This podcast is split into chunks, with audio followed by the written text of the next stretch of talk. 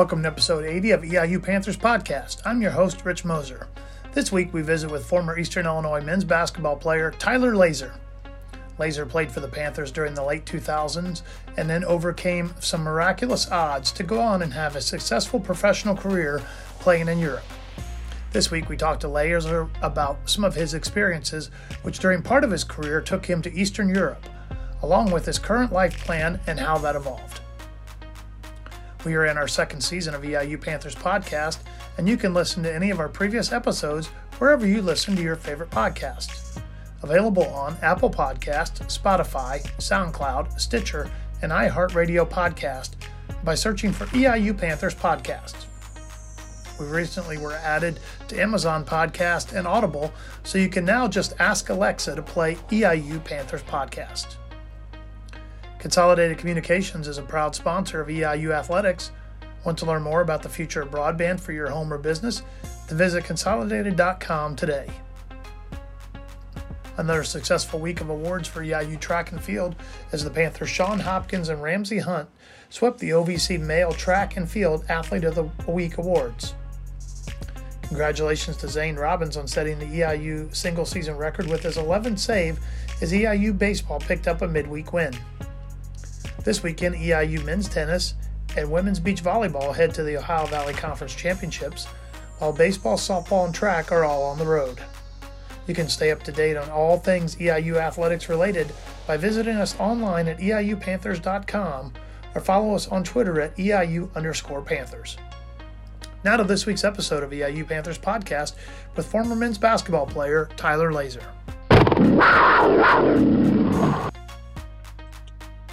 And welcome to another edition of EIU Panthers podcast. We're joined today by former EIU men's basketball player Tyler Laser, and I appreciate Tyler joining me. And if you guys knew the the hurdles the two of us jumped over over the last couple weeks trying to connect on on his busy schedule, um, you understand how appreciative I am that he was able to make some time for us. So Tyler, welcome to the program. Uh, happy to be here, Rich. I'm happy to see your face. Happy to uh, be around Eastern Illinois again. So thanks for having me. Now, we when we record these, we, we record them through the magic of Zoom, but we just hear the audio. And if Tyler said he's able to, we're able to see each other. If I could describe Tyler, I kind of joked with him a little bit. He's kind of got the lumberjack look going now, which is not the look anybody's going to remember him playing on the the hardwood and Lantz having. He, he's kind of got the the full. I don't even know the West lumberjack is the best term I can come up with, and I don't even know if that's the right term for it. yes, I, I've got a a manly beard going on right now. So, um, so somebody once told me uh, when I had a baby face, they said, you know, there's only two type of people that don't have beards: women and children, and I, and you are neither. So you should grow a beard.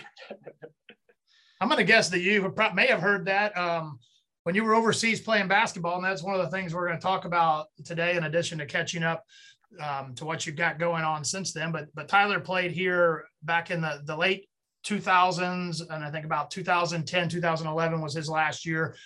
Then went over and played basketball professionally overseas for about 10 years. And try to make you backtrack a little bit, Tyler.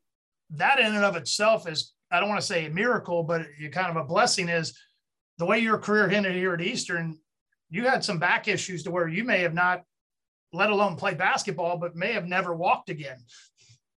Yeah, I had two herniated discs in my lower back. Um, the doctor said, I mean, I don't know one herniated disc from another, but the doctor said that they were major discs. Um, I essentially had the, they essentially went in and cut my discs off. So in my, in my lower back, I, I don't really have much of, of any disc and it's in like that uh, pivotal area, you know, where my hips turn and my back bends and and they were thinking that they might have to, you know, fuse my spine. And they, the doctor said, "Oh, you're never, you're never playing basketball again," you know, and that was just totally crushing to me. Yeah. Um, uh, Scott Wilson is a is a is a guy that's associated with EIU, and he he was a, a became a kind of a father figure to me, and uh, their family adopted me, me, essentially, and he was with me uh, when I was with the doctors, and I just cried like a little baby.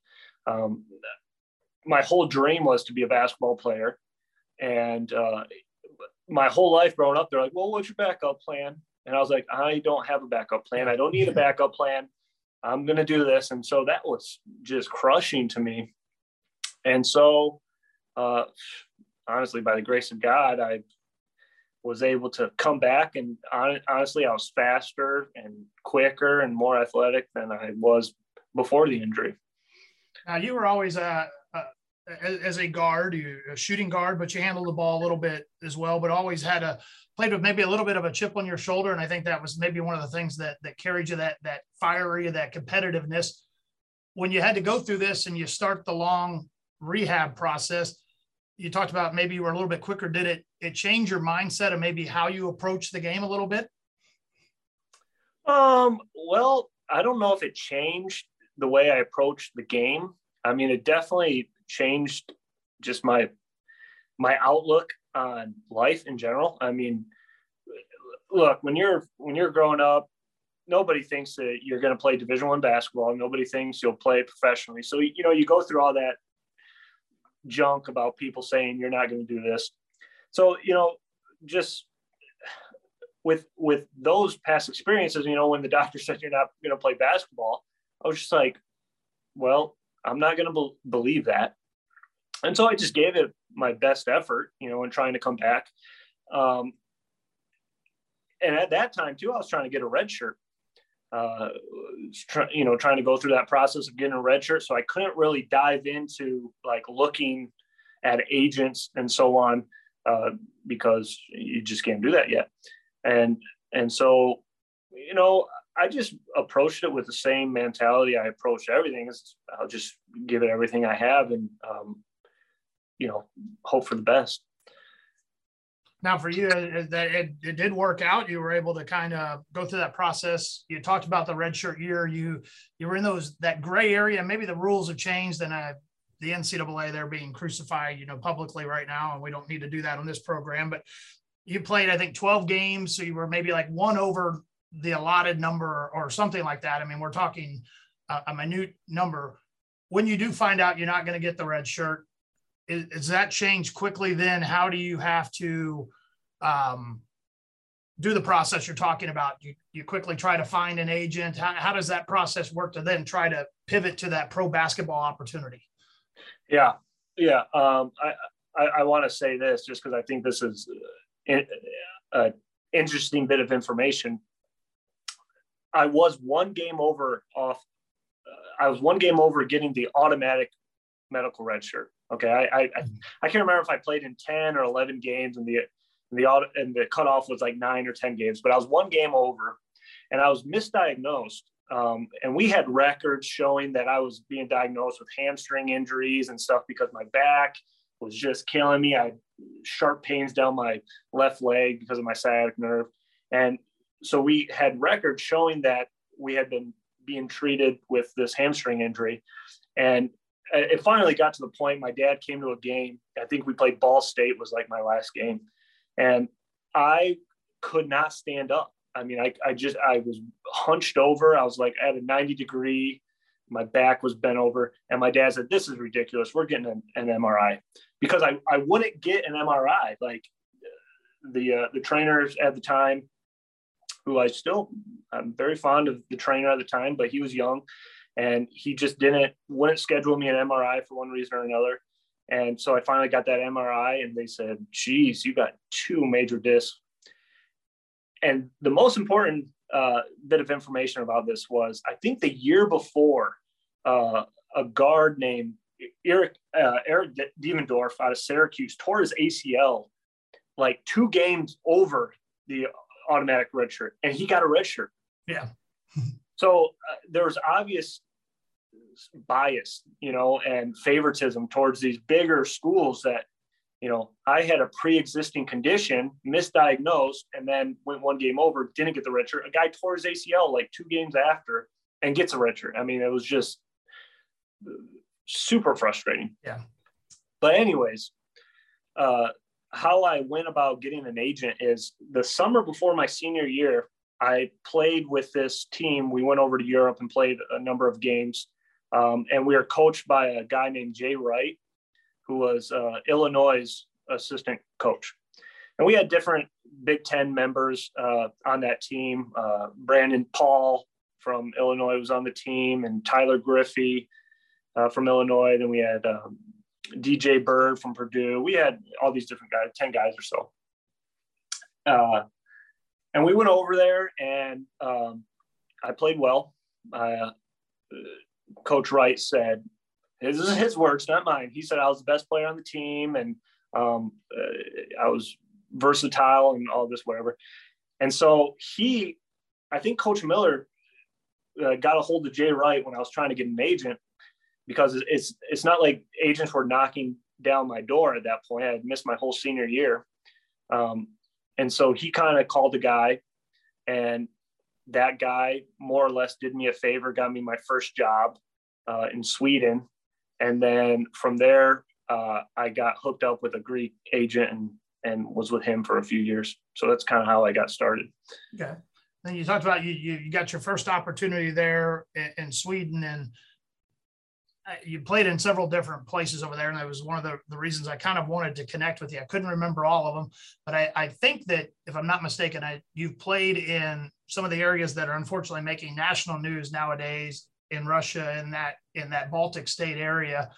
If I, I think I have that correct, and I'm I'm curious, kind of what that experience was like if if when you played the, had those opportunities. Yeah, a lot of my career was in Eastern Europe. Uh, I played uh, like a couple years in Bulgaria, a couple years in Romania, you know, a little bit in Greece, a little bit in Cy- a few years in Cyprus. Um, you know, Romania is really preparing themselves for a possible interaction with Russia and so on. But you know, something you got to think about with Eastern Europe. I mean, they were communists for years and years and years, and then got freedom like in the 80s and so on.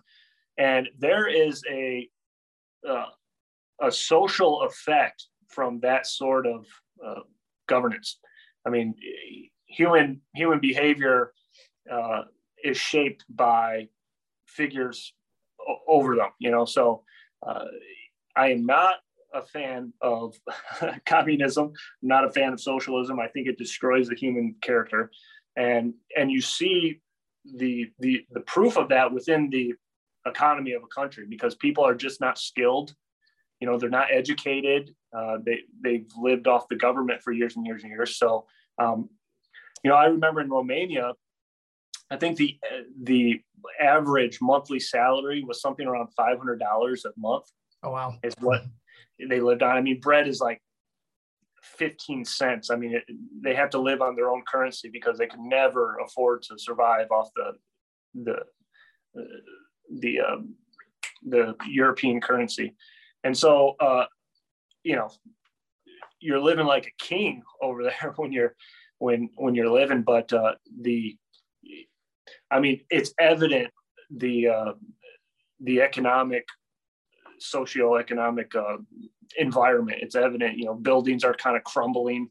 They have no money for infrastructure, and people are just you know don't know what to do with themselves. They don't have skills. They don't have education. And there's no opportunities there because people aren't investing in those countries.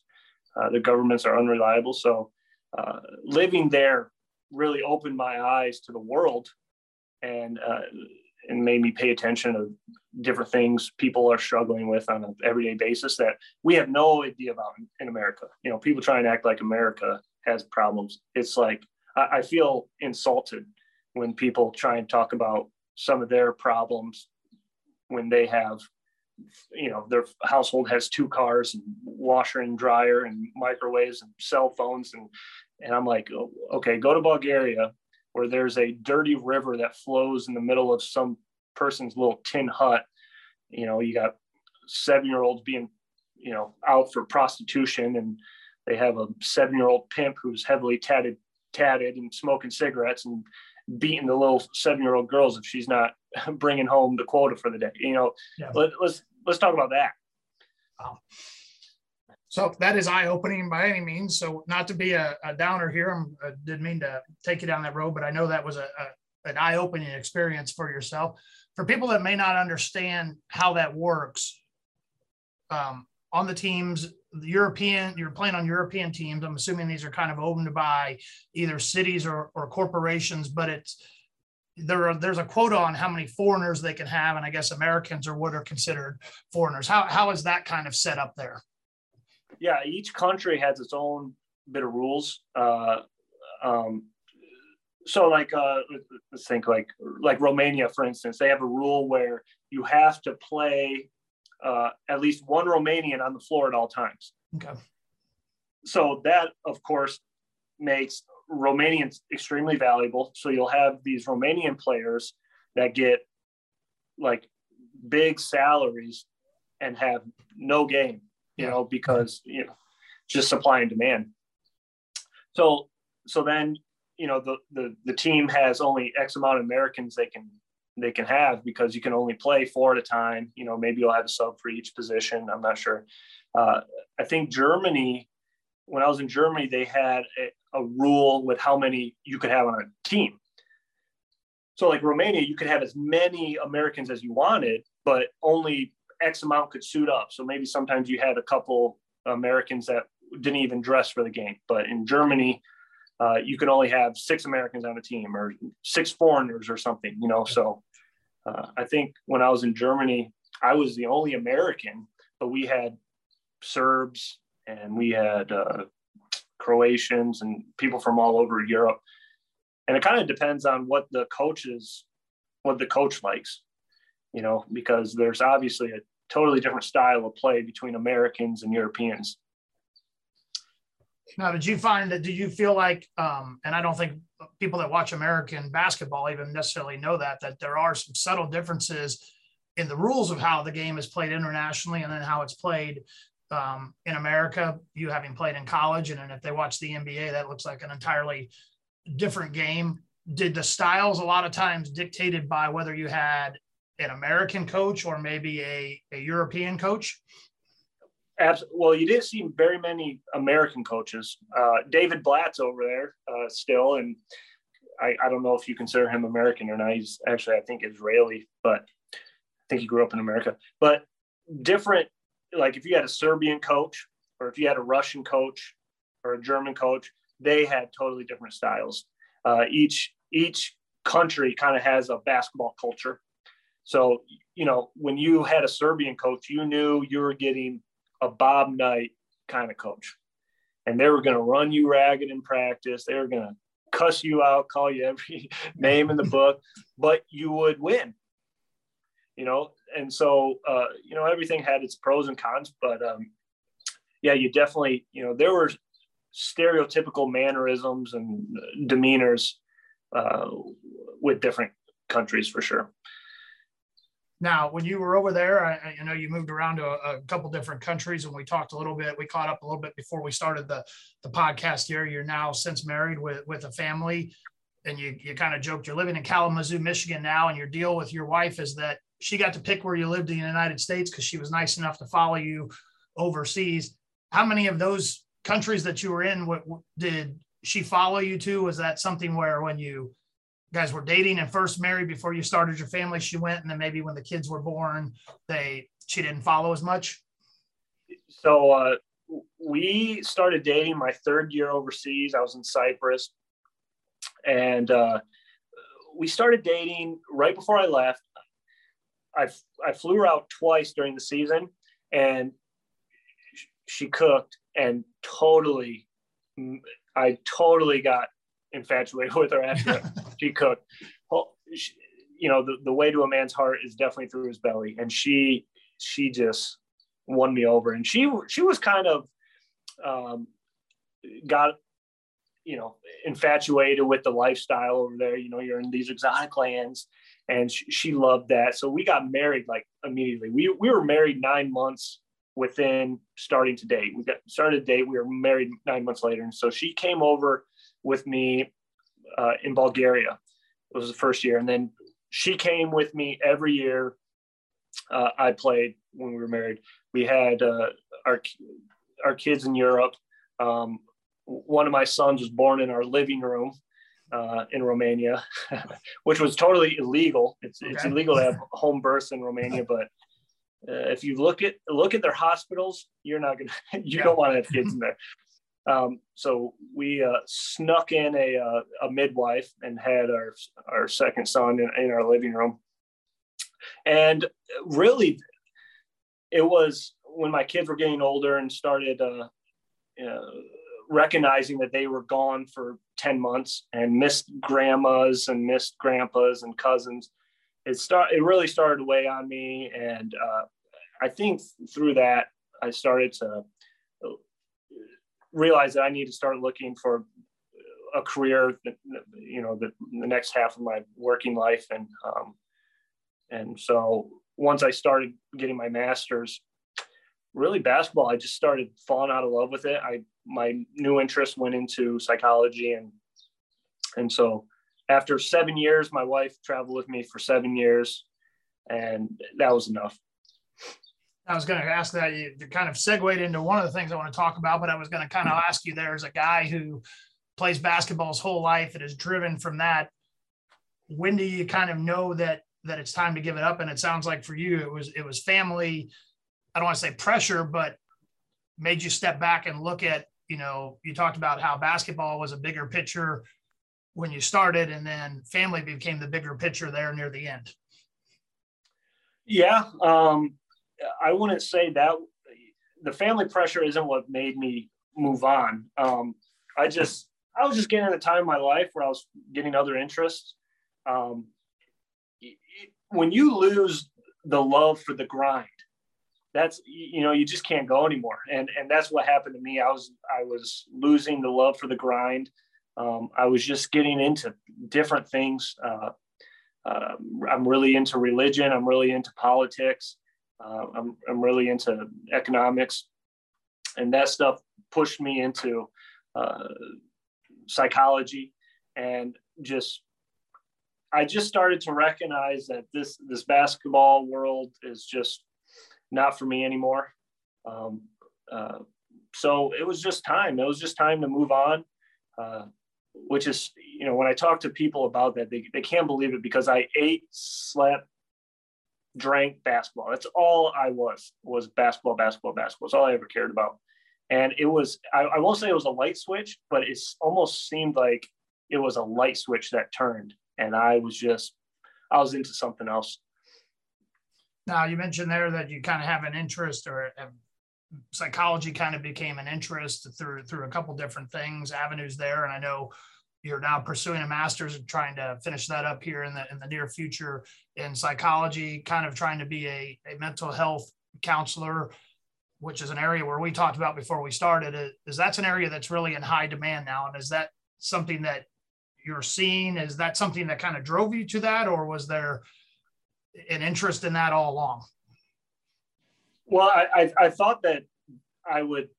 I got my bachelor's in psychology. I knew that I I leaned more towards that profession, and uh, if if I would have got my red shirt, I would have pursued that at Eastern Illinois for my master's because I would have had to start my master's degree at that point for my fifth year, and so I I always had an interest in that.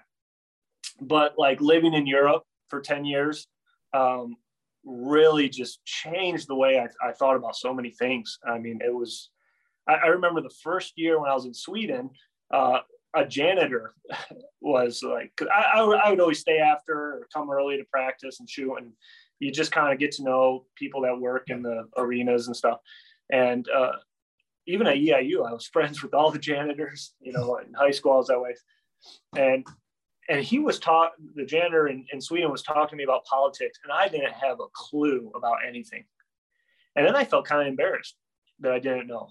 And so I started to kind of get involved a little bit. My wife was a, um, she was a social worker before we got married, and she kind of would talk to me about politics um, a little bit and try and tell me, oh, what's a what's a Democrat, what's a Republican, what do they believe in, you know, and and then just being uh, a Bible reader, uh, you know, Jesus established a, a, a, government. It says in Isaiah, the government will be on his shoulders and it will reign forever.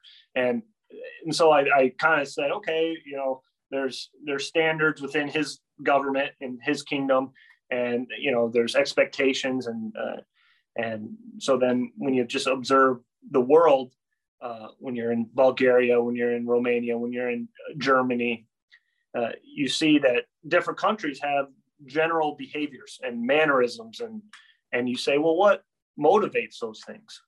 You know, and and there's different motivations. You know, people behave the way they do for a reason, and uh, you know, I just couldn't help but reflect on the way I behaved on the court. You know, why I was kind of an angry player. You know, I was frustrated a lot and I kind of felt, well, what am I angry about? You know, uh, and and all those things kind of made me self-reflect, and uh, I I just wish I knew what I know, know now because I would have been able to regulate my anxiety a little better. I would have been able to regulate frustration and fear, and I would have performed so much better. And um, so, yeah, all those things just steered me into a, a psychological profession, I think.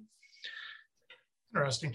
Um, another side note that this will be something that people may know, may know, may not know. Um, a side note here for Tyler is that his sister-in-law is a pretty famous basketball player from Eastern Illinois. His, I, I want to say, I, I can't remember if older or younger brother, but Tyler's brother um, is married to Ta'Kenya Nixon, who of course played basketball here at Eastern Illinois, the Panthers all-time career leading scorer. So I'm sure you guys get together every once in a while. Is there ever any, um, I don't know if your wife played basketball or not. Is there any little two on two basketball Ta'Kenya and her, your brother against you and your wife? Oh, my wife doesn't have a, a speck of athletic ability in her body. We would get smacked. Um, look, we, everybody in the family bows, you know, we know that Kenya is the best basketball player in the family. No, that's undisputed. So, uh, you know, I, I know what fights to pick and whatnot. You know, we would get our butts kicked if we played Kenya and Luke. So we'll just let them reign as king. Now, I, talk about them because I'm going to kind of bring you back to your time at EIU, and I kind of always try to the people that that do these. I, uh, it ends up putting them on the spot, and I and I I know it does, but at the same time, I know they have one in their mind. Is kind of a memory or or a favorite maybe game that from when you you were at at Eastern and the one like when you get together with former teammates that that's the one that comes to, to mind that you talk about. Um, well, there's two games that come to my mind. Uh, one is, you know, a good a good memory. I think is one is when we played Morehead at home and we were on ESPN and uh, I there was a technical foul called right at the end of the game, and I shot two free. We were down one, and I sh- shot two free throws and made them to to win the game. Um, that, that that was a good memory. The the crowd kind of rushed the floor and you know tackled me a little bit. That was fun.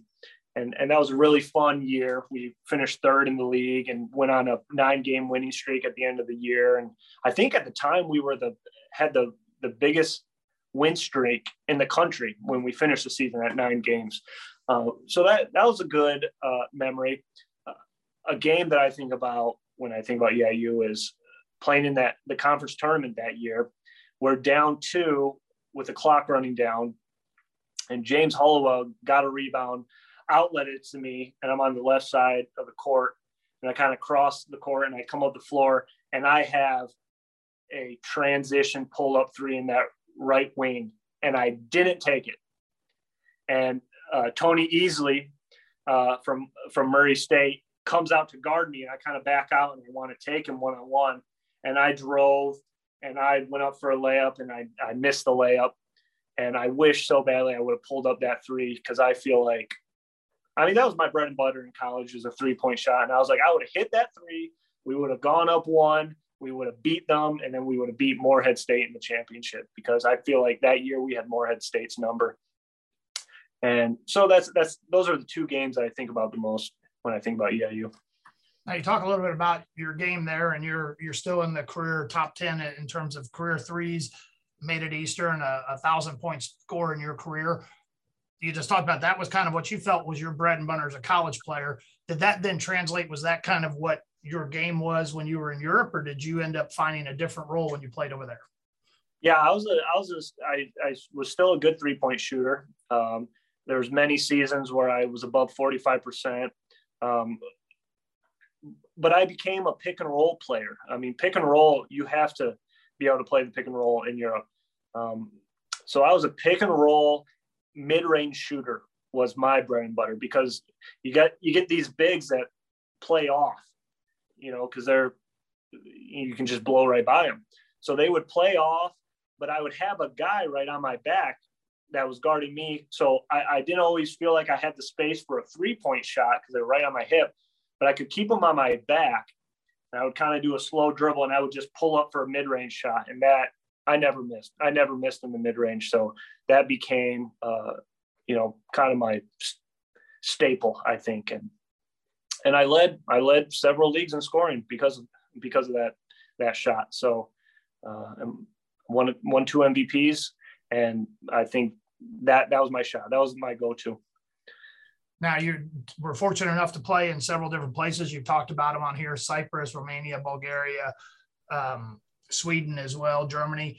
When you're there, do you, I know you guys are always busy, but do you have the opportunity and maybe now you're a little bit older, you look back and maybe it's a, a missed opportunity or maybe you did take advantage of it to realize that this is an opportunity for me to kind of also see the world or were you did you get do you get so focused on basketball the only thing you see is the bus the gym the hotel I, and, and i say that because people get excited when they see you work in ncaa athletics and they're like oh you get to go here and i'm like we go to the hotel we go to the bus we go to the gym we go back to the hotel we go home we don't we right. don't see philadelphia new york chicago we just see right. the gym so I, were you able to take advantage of those types of things when you were in Europe?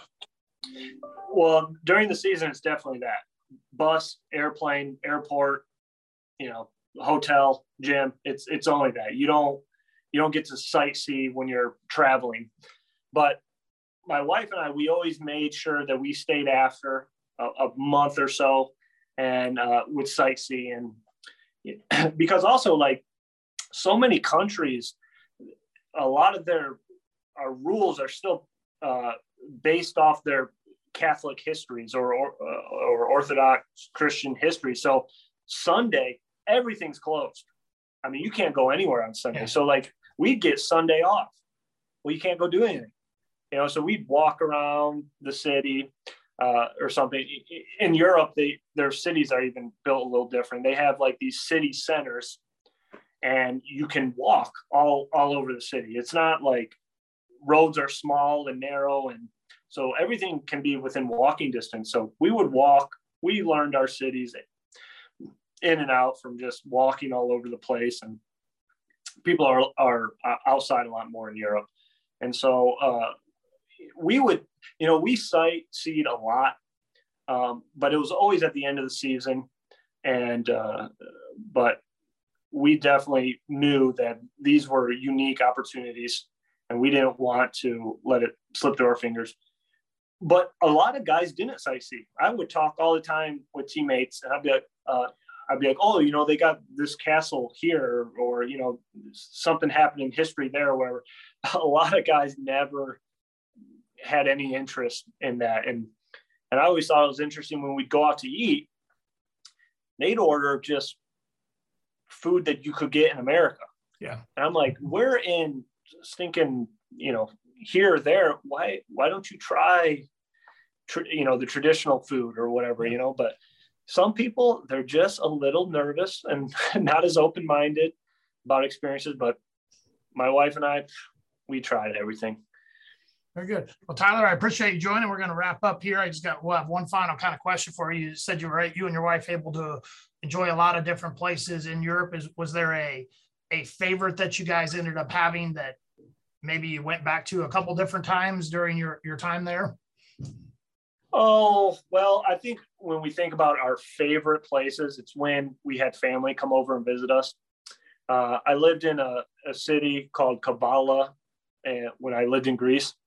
And it was right by Thessaloniki and uh, ancient Philippi up in the northern part of Greece. And Greece is so beautiful, so beautiful, and their history there is unbelievable. So much biblical history and, and such, and so we really enjoyed when family came out. We would look all over, but uh, Germany was also awesome. Uh, I'm a history buff, so all the World War II stuff, and we were about an hour and a half from Munich. So we lived in a little city called Tübingen, and it just looked like a, a Disney village. It wasn't a village; it was a city. It, it just looked like a Disney uh, city. Um, just flowers and rivers going through it. It was, something off a postcard, and we loved being in Germany. And we had so many guests that year, and so uh, you know, probably those those two places. And I mean, Italy was unreal. Udine in Italy was unreal, and so many places. But uh, just so so many good memories, really. Well, good. I'm glad that those all worked out for you, Tyler. I'm especially glad that you the the basketball worked out and you were able to continue and have a successful professional career, which sounds like has opened your eyes to a lot of other things for a, a very successful life still ahead of you. Yeah. Well, thank you. Uh, I'm I'm really happy to be here talking with you, and um, I'm I'm glad you guys haven't forgot about me. and uh, I just Eastern Illinois has a special place in my heart, and I'm just I'm just thankful to be back and talk with you, Rich. All right. Appreciate it. Thank you for your time, Tyler. Yeah. Thank you.